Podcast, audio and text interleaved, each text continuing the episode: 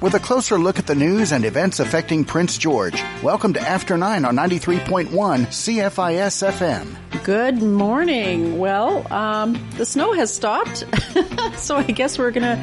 Uh, so as every one of you, uh, t- maybe hopefully taking a break from shoveling snow and and uh, able to join us this morning, uh, you're welcome. Um, as so we had plans, but uh, let's just say that our the uh, I had a few guests planned for this morning, but let's just say two of them were stuck in a snowbank or something. Um, but joining me for the whole hour though is uh, James Steidel, uh, former city councillor candidate, and then someone else will be joining us at 9.30 to talk about trees and green space and urban forests and all of that. Hopefully, yeah. Yep. Hopefully All we can make it down. Yeah. yes. In the middle of the snow talking about green space, right? Yeah. Well, you got to think ahead about this this kind of stuff, right? All right. Thinking ahead. And everybody was talking about the snow budget last night because it's snowing, but uh, nobody was talking about uh, you know the the roads in the summer or the. I guess there's a little bit Oh, of I did. I did. Oh, yeah, and, and a little bit of talk about the line painting there and whatnot, but you always seem to focus on the weather outside. I guess. We do. Yes. But, but then if that had been the case, uh, we would have increased the snow budget instead of reducing it, right? yeah, well, that that I, so so last night, I guess it was budgeted at uh, ten point four million to keep in the kitty, and then I Yeah. guess we cut it down to nine point eight. yes, we cut it down by six Fingers. thousand, six mil, six hundred thousand. And fingers crossed, we we stay below that number. Otherwise, what happens? Oh then we cut into the reserve, and then of course the taxes go up next year. That's why I argued. I mean, I'm so. That's why I mean, council made the decision to go with nine eight. Um, but it will be a problem if if we end up having a big snow year um, because the the argument made for having a bigger cushion is just to to mitigate and to do a bit of bit more future planning and and realizing that you know regardless whether we have I mean we have so much we have so much more snow than any other city. Um, the, comparing us to Dawson Creek or to Williams Lake, or I mean not Williams Lake, um, Kelowna? Clo- uh, Kamloops is. Oh, yeah. it's these are not the same. It's- and it piles up so quick. Like this, I'm just looking at the back of my my pickup from two days. I've got like it's it's pushing two feet of snow back there. Yep. Yep. I was going to park on what is it? Third? No, Quebec. On my way in, yes, Quebec. And I was going to park in my because when I come into the uh, studio here, I, I usually like to park on Quebec, and it's like there's two feet of snow there. and then, but then uh, Third Avenue is completely clear. So, uh, I mean, our crews have done uh, an amazing job, and and I that's one thing that is very apparent to me. Anybody who travels outside of the city knows that with the amount of snow that we get, we actually have really incredible. I mean, we pay an awful lot. Uh, the the residents of Prince George, we pay an awful lot for for snow removal, but it is because we have tons of snow. And it's no doubt that yeah, they do an excellent job and much appreciative for us to be able to move around in the city after a big dump like this. And I hear it's going to keep going until Friday, so Oh, oh gosh! I was hoping that maybe we were done. I hope so too. yeah. at least, at least, like the sun should shine for an hour. I reckon. Yes. you know. Oh, right. Yeah. Coming in, did you hear the discussion? I don't know. It was, I was on a competing commercial, listening to commercial radio.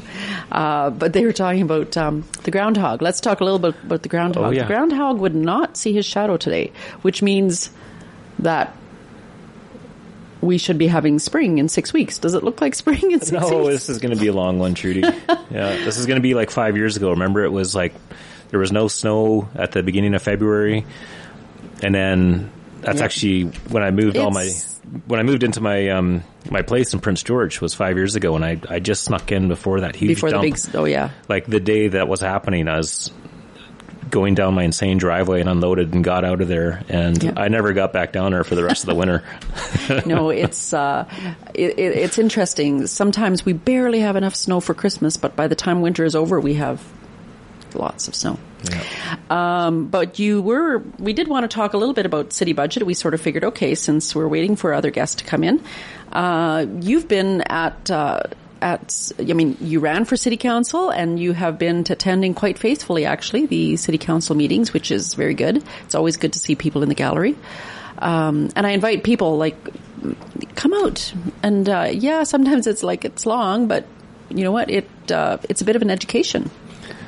Yeah, it, it's uh, so I, I, did the math last night. I put in 12 hours so far this week on city council meetings. So we showed up at 3:30 in the afternoon on Monday, and that even that went until 11:30. Yep. We did take a quick hour uh, break for dinner in there, and then last night uh, I didn't show up right away. We started at 3:30 yep. and went till 10:30. Couple of marathon sessions for the budget, and yeah, there's a few there's a few regulars I noticed in, in the in the gallery. There's about four people I think mm-hmm. that come out and watch so the things. we, we have lots of room. There's lots of room. You guys should all come out and watch these things. They're actually pretty mildly entertaining. I'd say Simon Yu is uh, is an entertaining mayor and chair to watch. He's he's got good energy you know, he tries he tries to keep the spirits up throughout the meeting, and uh, and I don't know. I mean, it can't be perfect, right? It's got to be there has to be an entertainment value to bring up bring down the. Uh, the crowds and the public, right? So, oh uh, you, will have you'll have some fun. Uh, Trudy's very professional, I might add on on the uh, watching Trudy on City Council. She's it's very poker faced. Oh gosh, yeah, it's tough tough to see tough to see where she's going to go with with some of these motions. But I'll, I'll, I'll take the opportunity here to spin the tables right, a little bit, right. Trudy. And, okay, absolutely. And what do you how's how do you uh, enjoy your your time on council so far? Is that I mean you were on school board before, right? Uh, no, I ran, ran for school board unsuccessfully for school board. I have uh, my previous board experience, and I like I'm still on the board of the Prince George Music Festival. I'm president there, vice president of speech arts, and this is very different from those because there everybody is you know, pulling on the same oar and, and, you know, we're just all focused on getting the festivals to happen, right? And so mm-hmm. it's, it's very, um, it's very, um, friendly and we're all in this together and we, yeah. everybody just does what they need to do.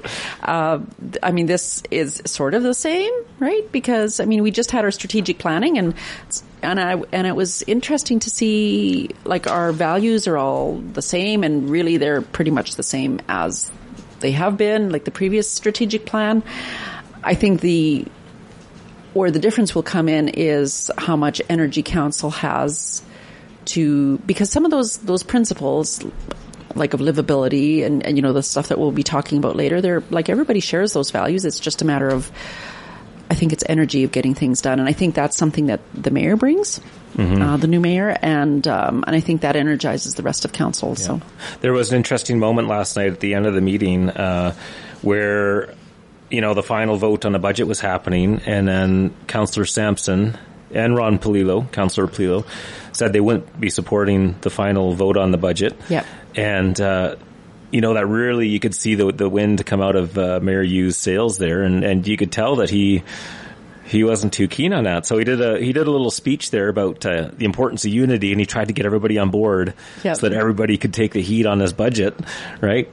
Uh, and I think that was maybe part of the the motivation is that he wanted everybody to kind of be responsible with this thing. And in the end, uh, Kyle didn't uh, take too kindly to that and and stood his ground and said, you know, I'm not I'm not going to vote for this thing, and and here's the reasons why I didn't vote on this and this throughout the process. So I'm not going to support the final budget, and uh, it was it was a little bit of drama there at the end of the meeting. What what did you think of that? Uh, well, everybody has their own way of of working with other people, right? Um, the mayor wanted unanimity, and uh, you know, so that we. I mean, the thing is, we all wear the decision whether or not it goes the way you want it to or not. Um, I so I think that's that's still the case. Um, the for me, it doesn't bother me that that it wasn't uh, uh, a, uh, like that. Everybody didn't vote for me because it is. I mean, that's one thing that you learn is on being on boards is everybody wears the decision, right? Yeah. Um, I think. Yeah, I mean, I, I I'm comfortable with that. It doesn't didn't bother me, yeah. but but uh, it, I mean, everybody, and like just like for the mayor, for him it was important. So I think the important thing on council is that you argue for what you you want. Yeah, and I'm sure that because of the mayor's experience in his own life, and I mean, yeah, no, he's never been a mayor before, but he knows other things, and that was his. I mean, you've got to argue for the things that are important and that you think are important. Yeah. So I, I appreciated that. Yeah, fair enough. Okay, so I'll just pretend I'm um, on that you're on the hot seat still. So okay, okay, so we had the uh, let's let's talk about the decision last night. Uh, the final budget went seven point five eight. Seven point five eight percent increase in property taxes. Yeah. Uh, do you want to talk? Do you want to tell us a little bit about, um, you know, or do you think there was enough effort put into finding cost savings? Um, well, this was okay. I, I can easily take that one. This was not a budget of my making, like right because we, I mean, got elected in in uh, October. We're not you know, officially in our roles until November. And so we had the two meeting, two budget meetings and you're still learning and you're still figuring all of that out. And the budget was crafted before that. So it was crafted by the previous council. And, and it's, it's not a, yeah, so it, it, this, this sort of was the previous council's budget in that regard. I think if you look at the actual facts of the budget, we've only so what happens whenever you are going with um, with a zero percent, which happened in 2021? Your compound, so you're not accounting for any inflation, right? So that's basically what you're doing there.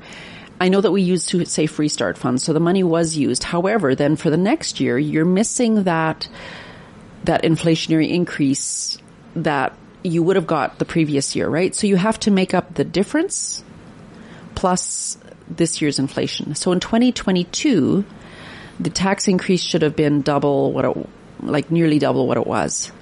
And so I think we're going to find ourselves into trouble, in trouble.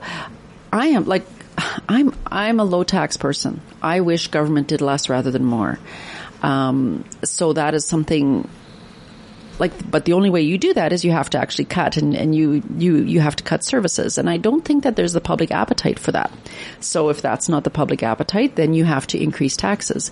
And the major, huge, mega problem that, uh, Prince George has is the fact that our footprint is so massive. Walter Babicz, our uh, city manager, spoke very eloquently to that. He showed the graphs of how much the city grew and how in 19, I think it was Kris Dalio, like our financial guy, who had the graph showing in 1970, um, that was when we amalgamated, I think, around that time, and got so huge. And the the plan was that by this by 2022, we'd have 100 and, I think 88,000 people living in city city boundaries. So be, obviously that did not happen. We've barely gone maybe 10,000 people over the 1970 numbers. That means that the infrastructure that's in the ground. So first, the infrastructure is that old. It was built in the 70s mm-hmm. to service 188,000 people. So that infrastructure is now old and ending end of or nearing end of life. And plus we have the we don't have 190 188,000 people. We're this is a massive problem. Like yeah, I was looking through the unfunded capital project plan there, and I think we approved one of those things in there last night. Yeah, the off leash, off leash park. park. Yeah. But uh, yeah, you go through there. Like, there's millions and millions of dollars of of unfunded and capital un- things. I mean, I, I, we could have a discussion about some of those items. I, I don't, maybe not today or something, but um, you know, talking about the city's growth, it seems like uh, you know, there's a lot of sewer expansions, or one one particular one up into the Hart for four million unfunded uh, to service a new development. And you know, talking about the city's growth and how big we are, uh, the the thought that crossed my mind when I looked at some of those costs is how come the city taxpayer, how come we have to fund that out of general revenue to service a new development up there? Why didn't the development cost charges cover that, or why aren't we planning? To cover those costs as we develop some of these new developments. that was kind of the thought that crossed my mind when I saw that. I don't know if you, that's a good question. Comment on that or knowledge that. on that? Nope. Sorry, I should, but I don't. Yeah, there's uh, and then there was a few other ones. I actually wrote. Uh, I don't know if Neil will publish it, but I wrote uh, my latest column. There was on um, the climate change impacts that were talked about a lot on Monday night. Uh, one of them was this new dehumidifier for the Kin Center which is $1.75 million, which I think is, we're funding. I think we agreed to fund that one, I believe. I think so, yes. Yeah. And, uh, yeah, from a, like if, on Monday night, that was the thing that struck me was all these cost increases, not all of them, but a large proportion of them are being blamed on climate change. And at first it's like, yeah, come on, it sounds like a classic scapegoat, uh, you know, blaming something we have no control over for all these cost overruns. But when you when you start to pay attention, like so the insurance rates are going up because of all the weather damage.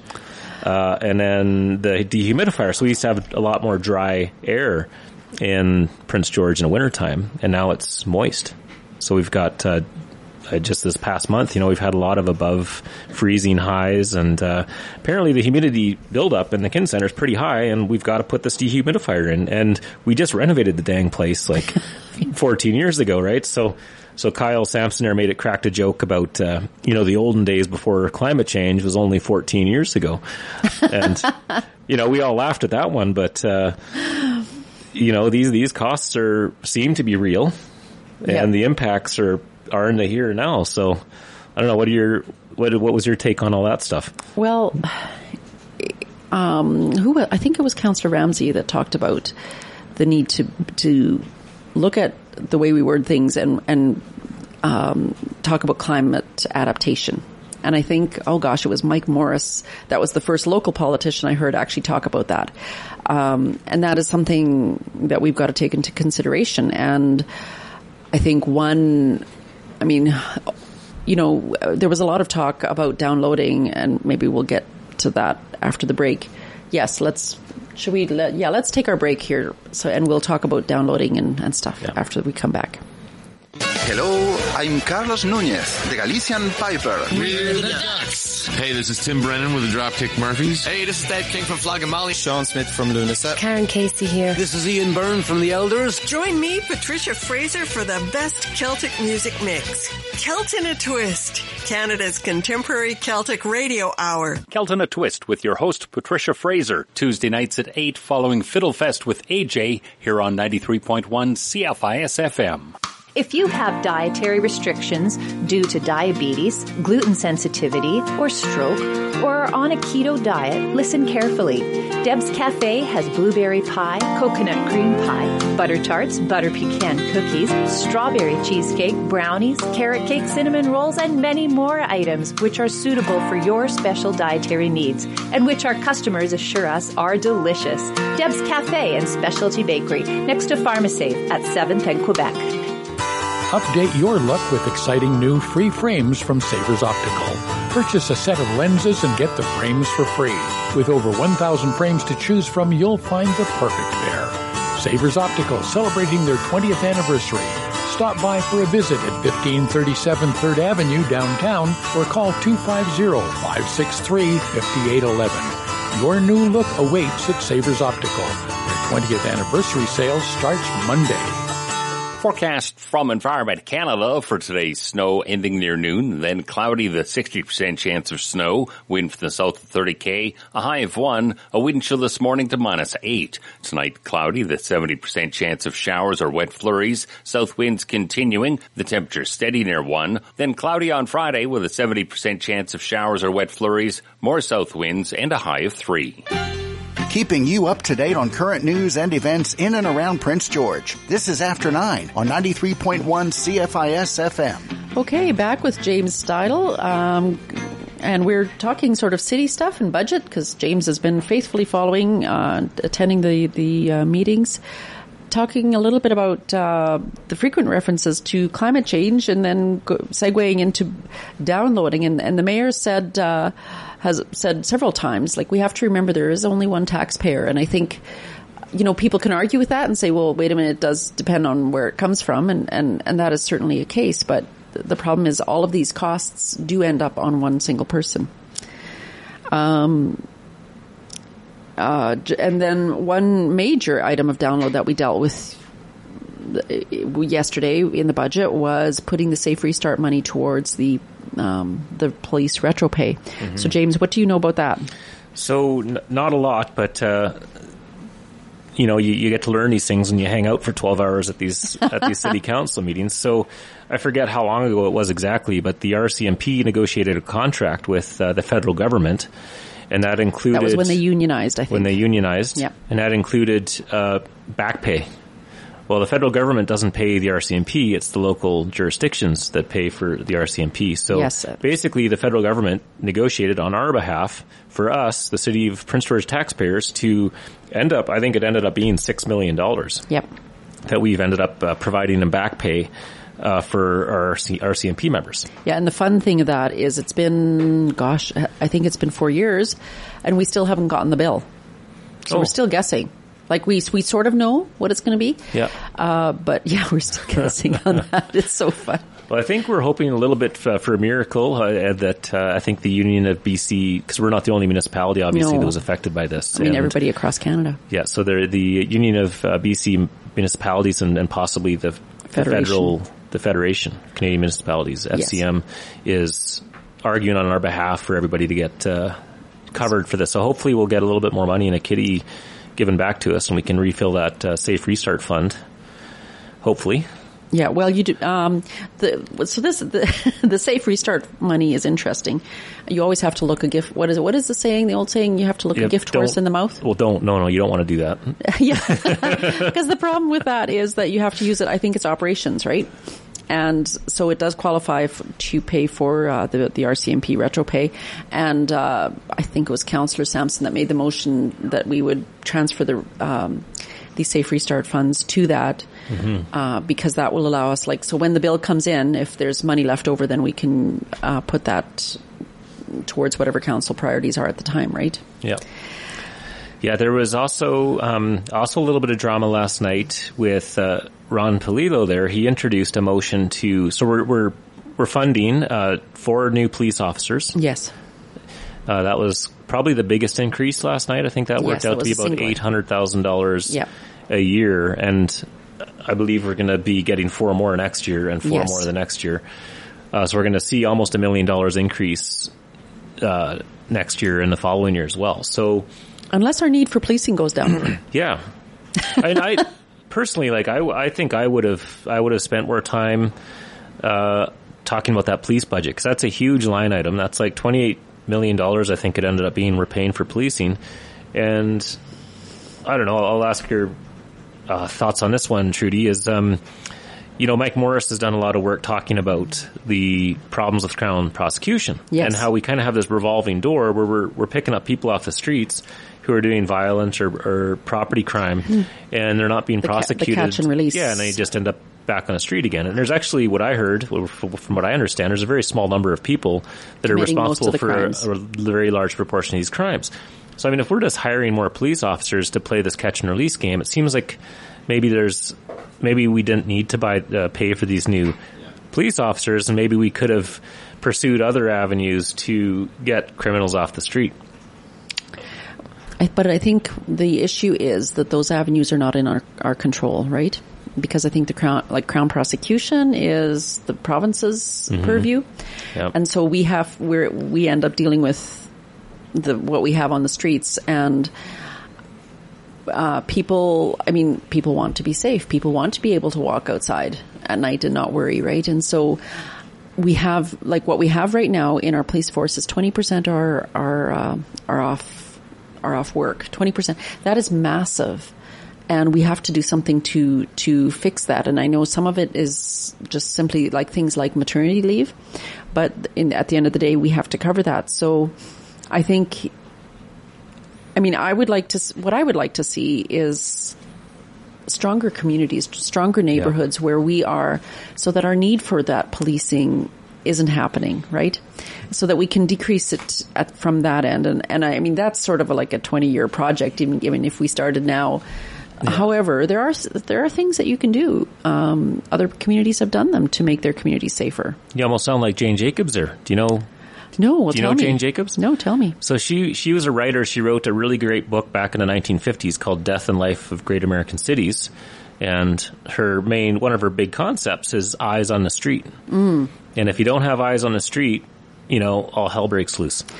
And absolutely. and as you just made the exact point, so Yeah, I mean, I remember um, when we when we went to uh, my husband and I went to New Orleans. I think in '94, and uh, you know we wanted you know to see the sights and sounds of Bourbon Street, and and so we asked I think somebody at our hotel like, is it safe? And they said, oh yeah, yeah, it's safe as long as but just as soon as the crowd starts to thin out, then turn around and go like stay with the crowd. It's, so it's exactly that idea, and there's value there. Like, because crowds, like people will sometimes say, well, everybody's blind to s- seeing things, but it's like, no, there's the, there, that does work. yeah.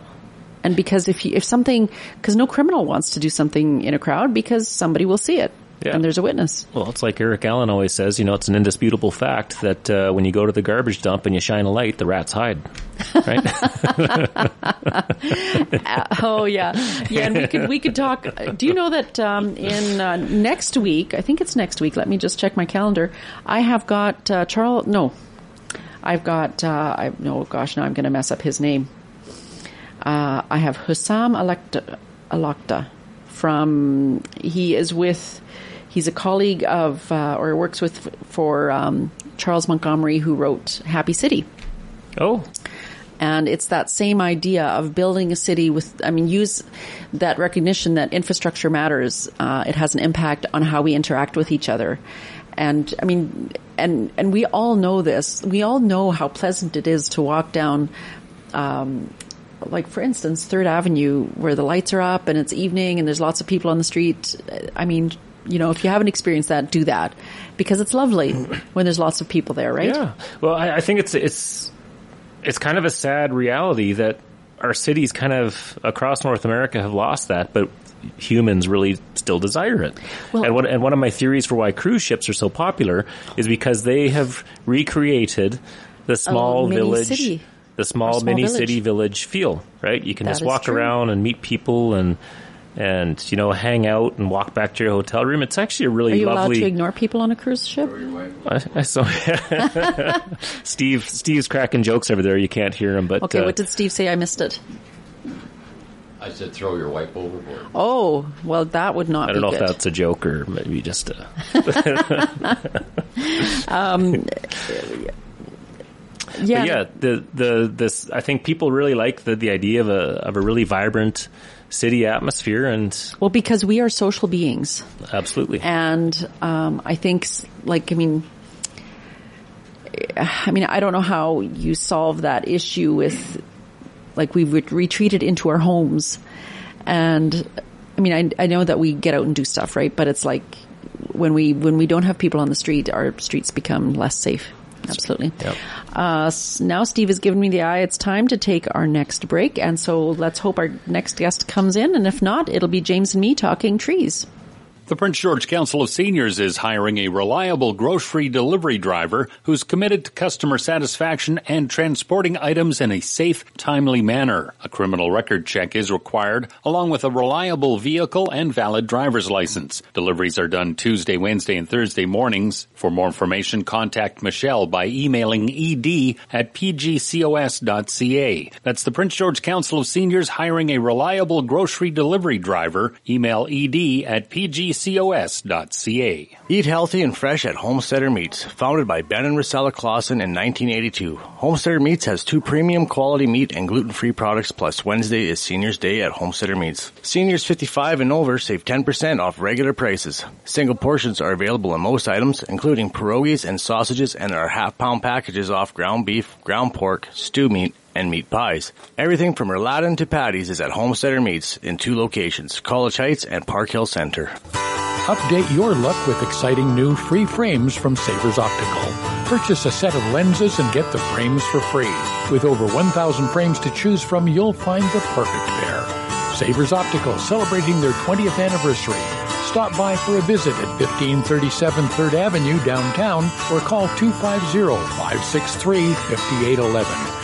Your new look awaits at Savers Optical. Their 20th anniversary sale starts Monday.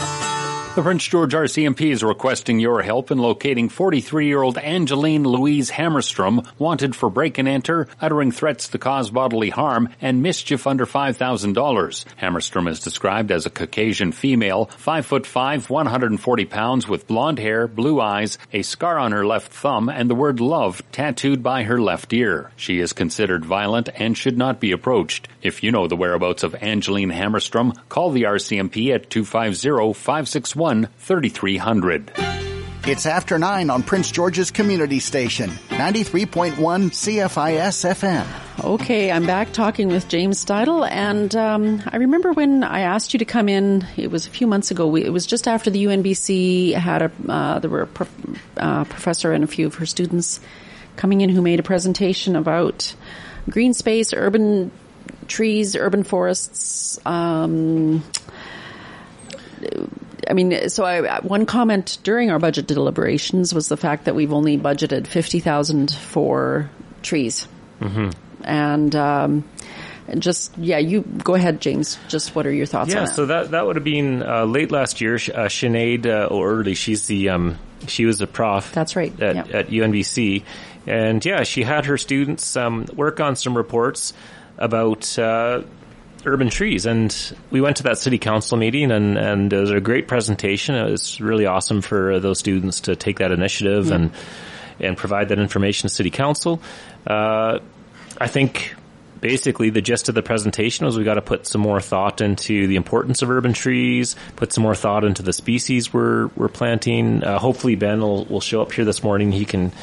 I don't want to uh, steal his thunder there about uh, about the details, but. Um, yeah, fifty thousand dollars for a tree planting budget. I would kind of my argument, and I, I'm sure you saw that uh, note I sent to city city uh, council and, and mayor this week uh, regarding that line item is that I think we could actually save money on tree planting by using more native species and mowing the lawns a little less around some of these trees. It's kind of a little bit of a pet project of mine over the years. Uh, so explain what you mean, and I'll and, and then I'm going to pick it apart to see if I can. Okay, so there's great examples on Foothills Boulevards, Boulevard, uh, kind of right between like 15th and 5th.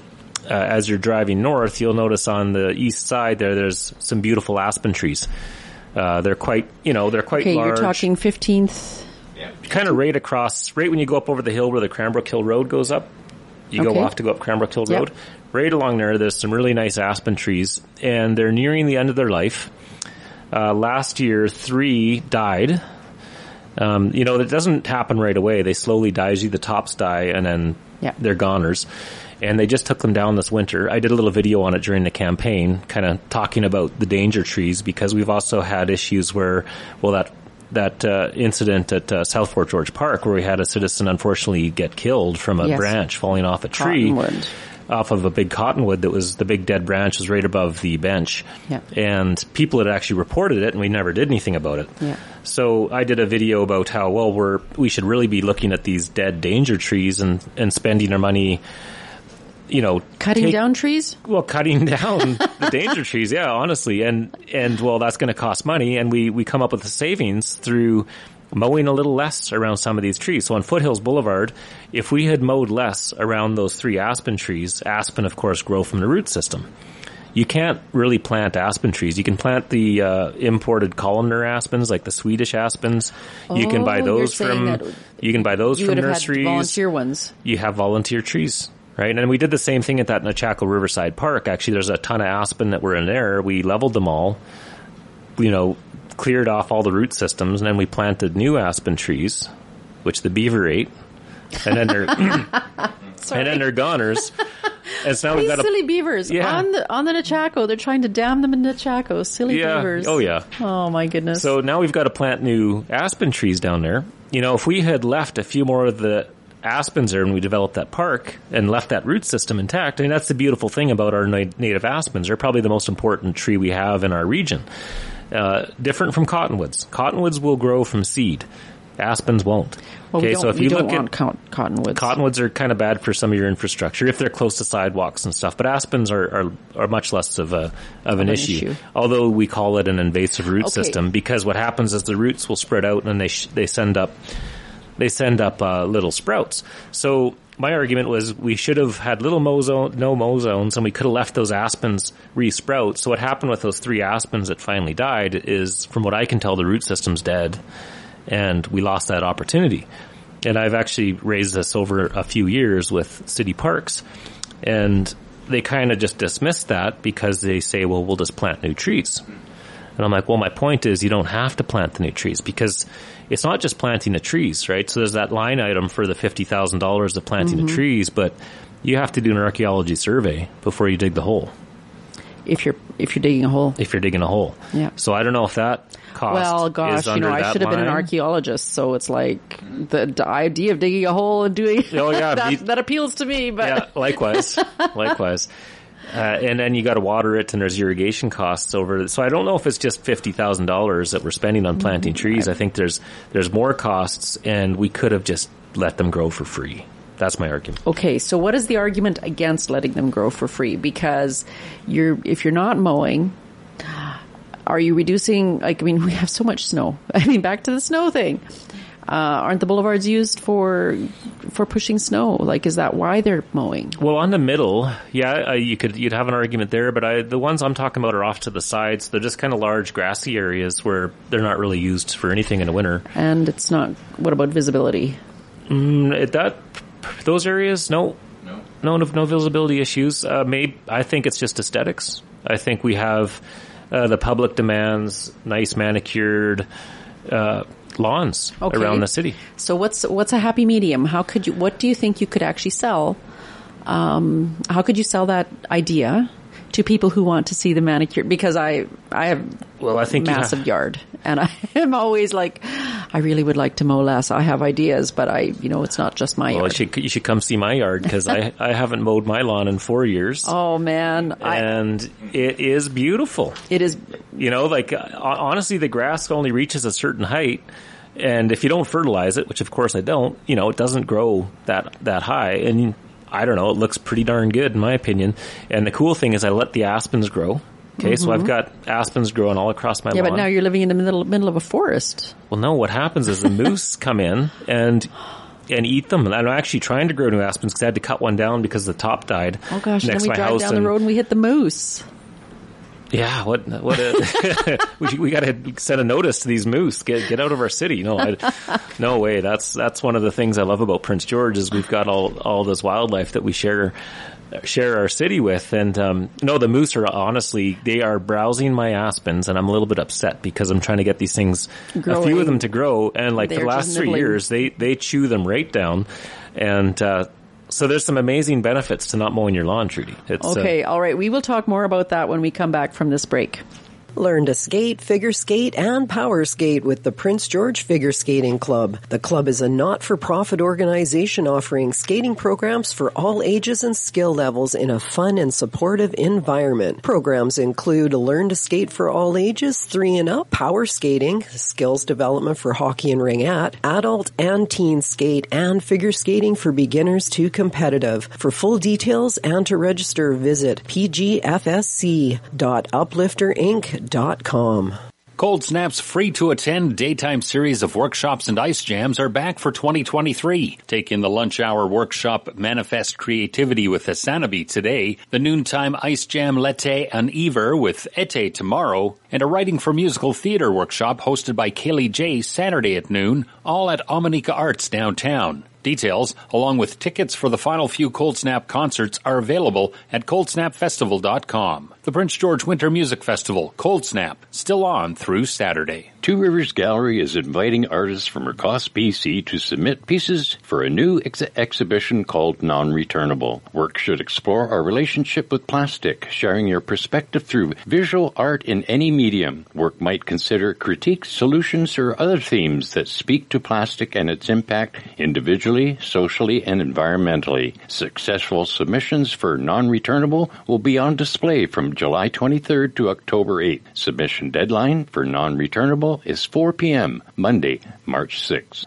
Forecast from Environment Canada for today's snow ending near noon, then cloudy, the 60% chance of snow, wind from the south of 30k, a high of 1, a wind chill this morning to minus 8. Tonight cloudy, the 70% chance of showers or wet flurries, south winds continuing, the temperature steady near 1, then cloudy on Friday with a 70% chance of showers or wet flurries, more south winds and a high of 3. Featuring the people who make things happen in Prince George. You're listening to After 9 on 93.1 CFIS FM. All right, we're back talking with James Steidle, talking trees and lawns and not mowing. Yeah, this conversation really went into the weeds. Hey, It went to the weeds. Okay. Um, one problem that I, I can see that city would have is the garbage that would collect. So how do you it because letting um, okay let's let's say that even just I don't know 20% of the boulevards or the areas that are being mowed now would be good choices to actually let grow? What would be how would you manage the garbage? Like how would you manage um, the people who don't want it to look untidy? Because you have to make a good case for this. So I think we'd have to clearly demarcate those areas that we would basically maybe call it a uh, uh, a no mo area or a B strip. Uh, or some other fancy word, a, be- a better word that we could come up with. Uh, I was actually at the invasive, the, inspa- the invasive species folks came in and did a presentation on Monday, and I I chased them down outside and we chatted. And Claire, I think she used to work for the city. They were very close to actually turning the entire Foothills Boulevard into uh, clover yarrow uh, natural uh, grass area. So this has actually been considered by a city in the past, and and it would basically reduce the need to mow. And uh, you plant the clover and yarrow, and they kind of actually keep out the weeds. Yes. And, and they raised a really good point. When we overmow a place, and that was another kind of thing I point out, is we do a lot of overmowing. Like on the Foothills Boulevard, I counted four or five times they mowed before June 1st. And that's a lot. And you know, last year we had to pay, uh, I think, I think we've got close to, I don't know, somewhere between 300,000 and 500,000 we're buying uh, new mowers for the city, right? So we're, we're beating up our mowers. We're, you know, spending a lot of operational expenses mowing the heck out of our boulevards. And what happens is when the grass is really short later in the season, It gets uh, dry. And if it gets dry, well, Yeah. weeds can kind of can get in there easier.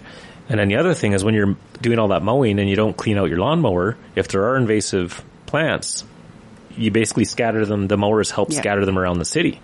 So, you know, if you look at the invasive species guide on how to reduce invasive species, the best defense is kind of a cover of native desirable vegetation. And if you have a good healthy coverage of native vegetation, the weeds can't get in there. They squeeze out the weeds.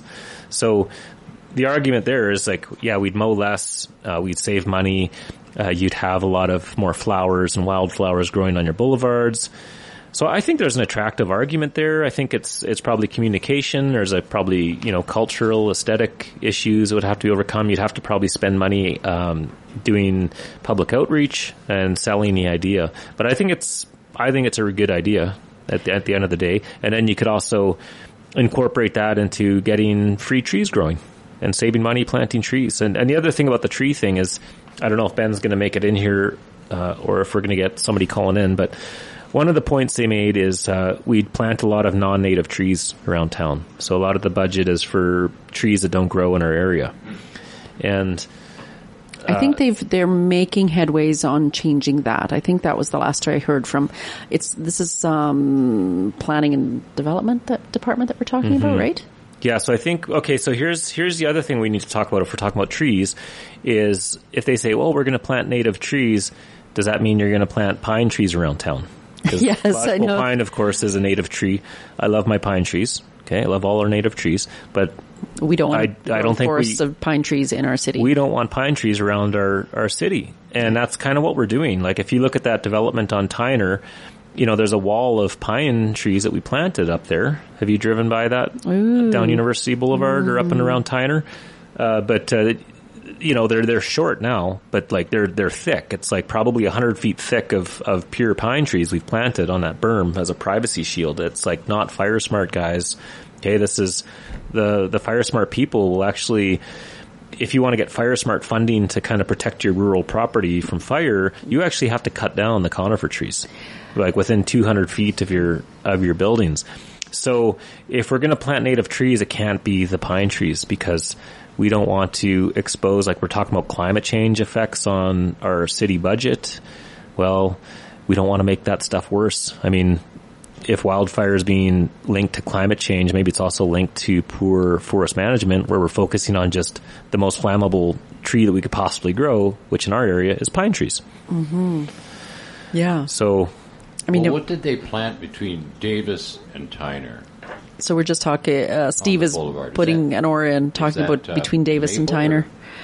Oh, where, which one's I Davis? From Davis Road on on Ospika, Yeah. Davis to Tyner. They've planted all those all the way up. Oh, those I'm on uh, right on the middle of the road. Yeah. Those aren't. Uh, I, I don't think those are locals. I think those are might be a cherry. there are some local cherry trees they plant. I think um, another good local tree would be mountain ash. It's a really beautiful one. But So what about the roots of the mountain ash?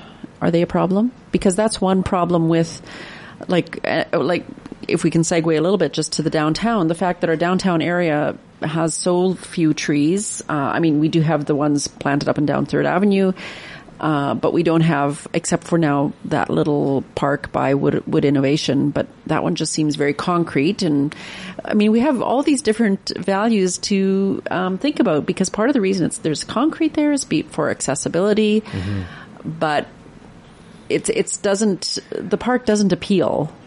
Um, to I would say for me, like it, there needs to be a bit more green space, like Yeah. a bit more lawn, um, and a bit more. Um, just to make it a softer environment. hmm I agree. So the mountain ash, I wouldn't, I don't think they call that an invasive root system. And by invasive root system, they don't mean it's not native to the area. What they mean is the roots like to spread out and then shoot up new sprouts. And a lot of trees will actually do that. It's just the question as to what extent. So apple trees will do that. Because that's you the know. limiting factor when you're planting, especially downtown. Because if you're planting a tree that has roots that are going to to uh, wreck the concrete Mm-hmm. sidewalks, because that's what trees do, you have to plant the right ones. Yeah, yeah. So um, I think that's probably one of the reasons why they have some of their favorites, and maybe also they're just not native to this area, so they don't actually do that well, so they don't really expand all that much, Oh, and we can maybe kind of use Yeah. your. That's just my guess. interject? Yeah. Remember Yeah. years ago when uh, they cleaned out all the trees in the city? Remember when they did a big tree? Oh yeah, what, like after the pine beetle. Yeah, Yeah. They went around the city and took out a whole bunch of trees. Yeah, remember that? That was that and just now we're putting trees back. well. I mean, it was nice before when it had all the trees because it cut down all the wind. Now we have lots of wind. ah, Yeah, that's that's a that's a good point. Yeah, I mean, It happened when they cleaned out the Bowron, right? That's when the wind picked Yes. up. And now we cleaned out our city, and now we're going to replant again. I don't, Well, I mean, I, th- I think the the the you you want trees be- because in an urban environment, I mean, it's not it's not the we're not trying to recreate the forest here, but you want to just create a, a nice space that is nice, and and it's back to that the same ideas. Um, like eyes on the street and getting people out because like we are social creatures. We are also creatures who enjoy green space Mhm. and green trees and sitting under a tree, walking by trees. We, there's so many reasons that, that we do need, uh, green space and trees in our urban environment. Yeah, no, I I think it's a really good good thing that City Council is, uh, you know, was receiving presentations on this. It's awesome that UNBC has done that, that report for City Council. I do hope that uh, that some of those recommendations are kind of considered more seriously Yeah. in, by staff. I think that's going to happen. So, Yeah. All right. We'll be, it's time for a break. Uh, we'll be back talking city after this. Artists come in all ages. Children are naturally drawn to create art as a fun way to visually express themselves. Studio 2880 is pleased to showcase 33 student paintings from the PG Create Art Studio in the feature gallery for the month of February. The show's opening is this Saturday from 1 to 2. The exhibit will be on display through the end of the month. The Studio 2880 feature gallery is located at 2880 15th Avenue. Don't miss the PG Create Art Studios exhibit opening this Saturday at 1. Utilize the Arts North Digital Center for all your media needs. Located at Studio 2880, the Arts North Digital Center has a podcast center, graphics design space, and a photography studio loaded with great equipment waiting for you to try it out. Take one of their courses to begin your digital media journey. Find out more through the Arts North link at studio2880.com. The Arts North Digital Center, studio media for all at Studio 2880. Prince George Potter's Guild is taking registration for upcoming classes. Take the beginner wheel level 1 course Thursdays through March 9th or Tuesdays from March 14th to April 18th with 6 evenings of instruction followed by 1 month of studio time. Clay and use of tools as well as glazing and firing during classes is also included. Registration and full details on this introductory course are available through the Potter's Guild link under programs at studio2880.com. The Prince George Potters Guild has two brand new mini workshops. Designing templates for hand building is set for February 12th from 9 to noon, and throwing off the mound and enclosing forms is on February 26th. Designing templates is a great place to start for anyone who wants to know how to design any form of handmade pottery or to alter thrown pieces. Registration full details are available through the program link at studio2880.com. That's mini workshops February 12th and 26th from the Prince George Potters Guild. Thank you for tuning in and staying tuned to After 9 on 93.1 CFIS FM. All right, we're back talking with James Steidle. and uh, so this last 10 minutes, let's talk, I mean, because I'd like to talk a little bit about trees um, downtown and, um, and just our urban green space. Um, and I'm sure you've thought of this just because of uh, the type of and and thank you for showing me your, your, picture of your yard. Your yard does look lovely. My husband, I shouldn't say. I, not everybody would agree that it's lovely, but I think and I and I love lawns. Um, I really think that there is a place for lawns, despite what some people would say. Uh, but because just because there's they they create it's such an easy environment to be out on to play games on that kind of thing. So I do think that there's a place for lawns.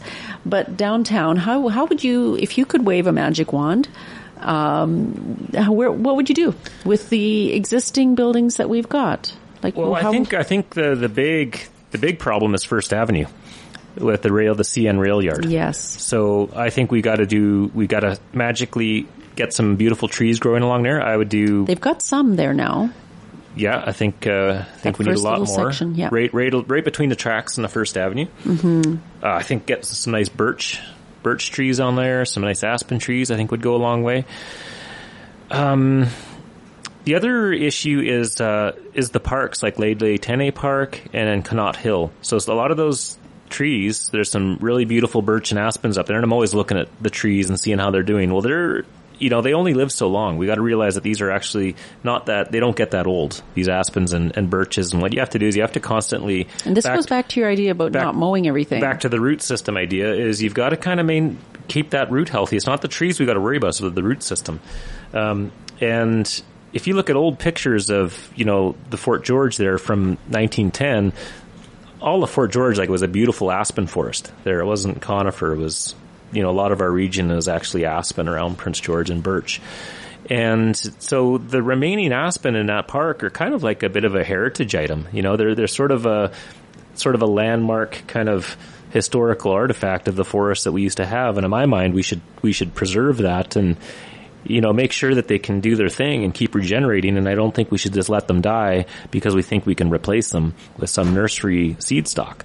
So Mm. I think we've got to look at those parks as well and, and say, well, what's our regeneration strategy? Let's get again, let's let's try to get some of these. And with birch trees, all you have to do is actually stop weed whacking around the the base of the tree, and you can actually get uh, birch will grow from the stump, right? New birch trees. So you can actually get the birch to regenerate uh, that way. And then the aspen, you'd have to have some no some no mow areas because you don't exactly know where the sprouts are going to come up, right? So you kind of have to do maybe a couple hundred square feet around each tree, and maybe just a little. so you're fence. not talking about completely dec- decimating these parks for human use. No, no, we're just talking on about let's just do a little string with a little sign saying, okay, this is going to be a no mow area around this particular aspen For the baby trees? because we're going to Well, get some free and- baby trees growing, and then Yeah. when we get some healthy stock going, and then we can take Then- down that old aspen. It's that's a danger. And we've got some young, fresh aspens. The root system's happy. So we've we've actually done this in our backyard. We because uh, we we've always done uh, real Christmas trees. Like we've gone out and chopped down a real Christmas tree. And uh, a few years ago, uh, we were like, oh, there's actually. Like we could actually just cultivate the back tree, the trees in our backyard, and so that's what we've done. Well, you know, whenever we see a little, um, I mean, in this case, it is you know a conifer.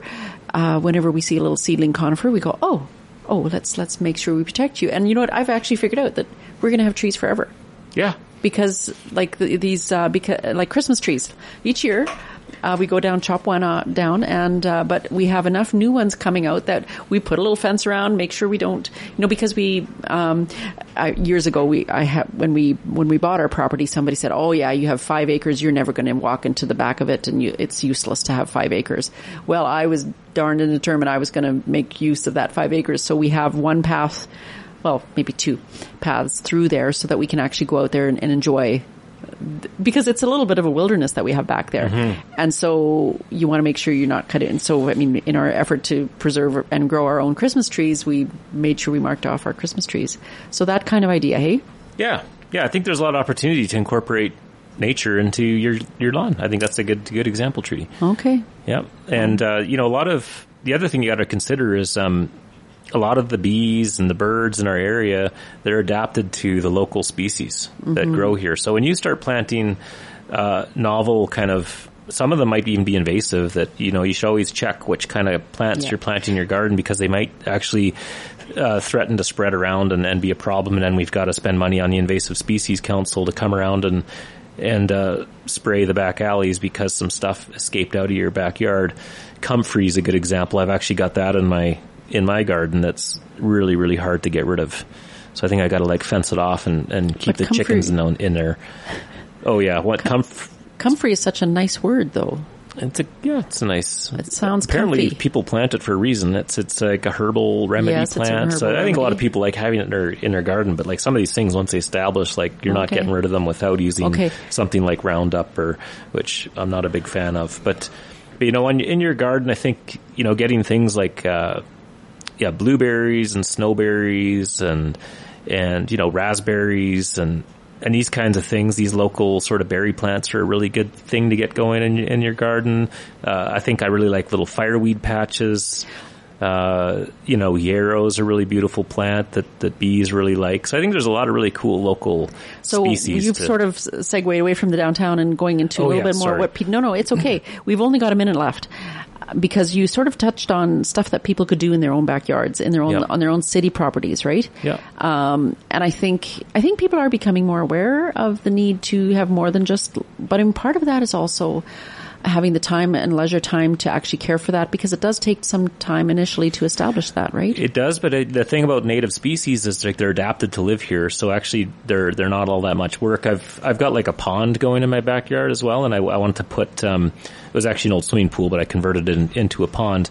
And you know, I went to Art Knapps to look at some of the pond plants that they sell, and there's like a huge market for pond plants, and you can you could spend like thirty bucks on a uh, on a lily pad, right? And well, I just went to a nearby lake and grabbed a little bit of root out of the out of the bottom of the lake and planted it in a bucket. And in wintertime, I just leave it in in the bottom of the water. I don't do anything special. And every year it regrows. So that's the really beautiful thing about you know Hmm. Native using plants. using our native plants as they're adapted to live here. You can right. go out to the forest and dig them up for free. I don't know if that's recommended, but All right. Well, we are out of time. Thank you very much for coming in, James. Thanks for having me, Trudy. All right. After Nine is a weekday presentation of CFIS FM. After Nine is produced by Alan Wishart, Eric Allen, Kylie Lewis Holt, Trudy Clausen, and Rez Krebs. Executive producer is Reg Fair with technical assistance from Stephen Smith. Theme music is by The Ebbs. For a rebroadcast of today's program, check out the podcast link at cfisfm.ca. To provide feedback or suggestions for the show, please email cfisfm at yahoo.ca. This is Community Radio 93.1 CFISFM, proudly supported by Prince George businesses like Copar Administration.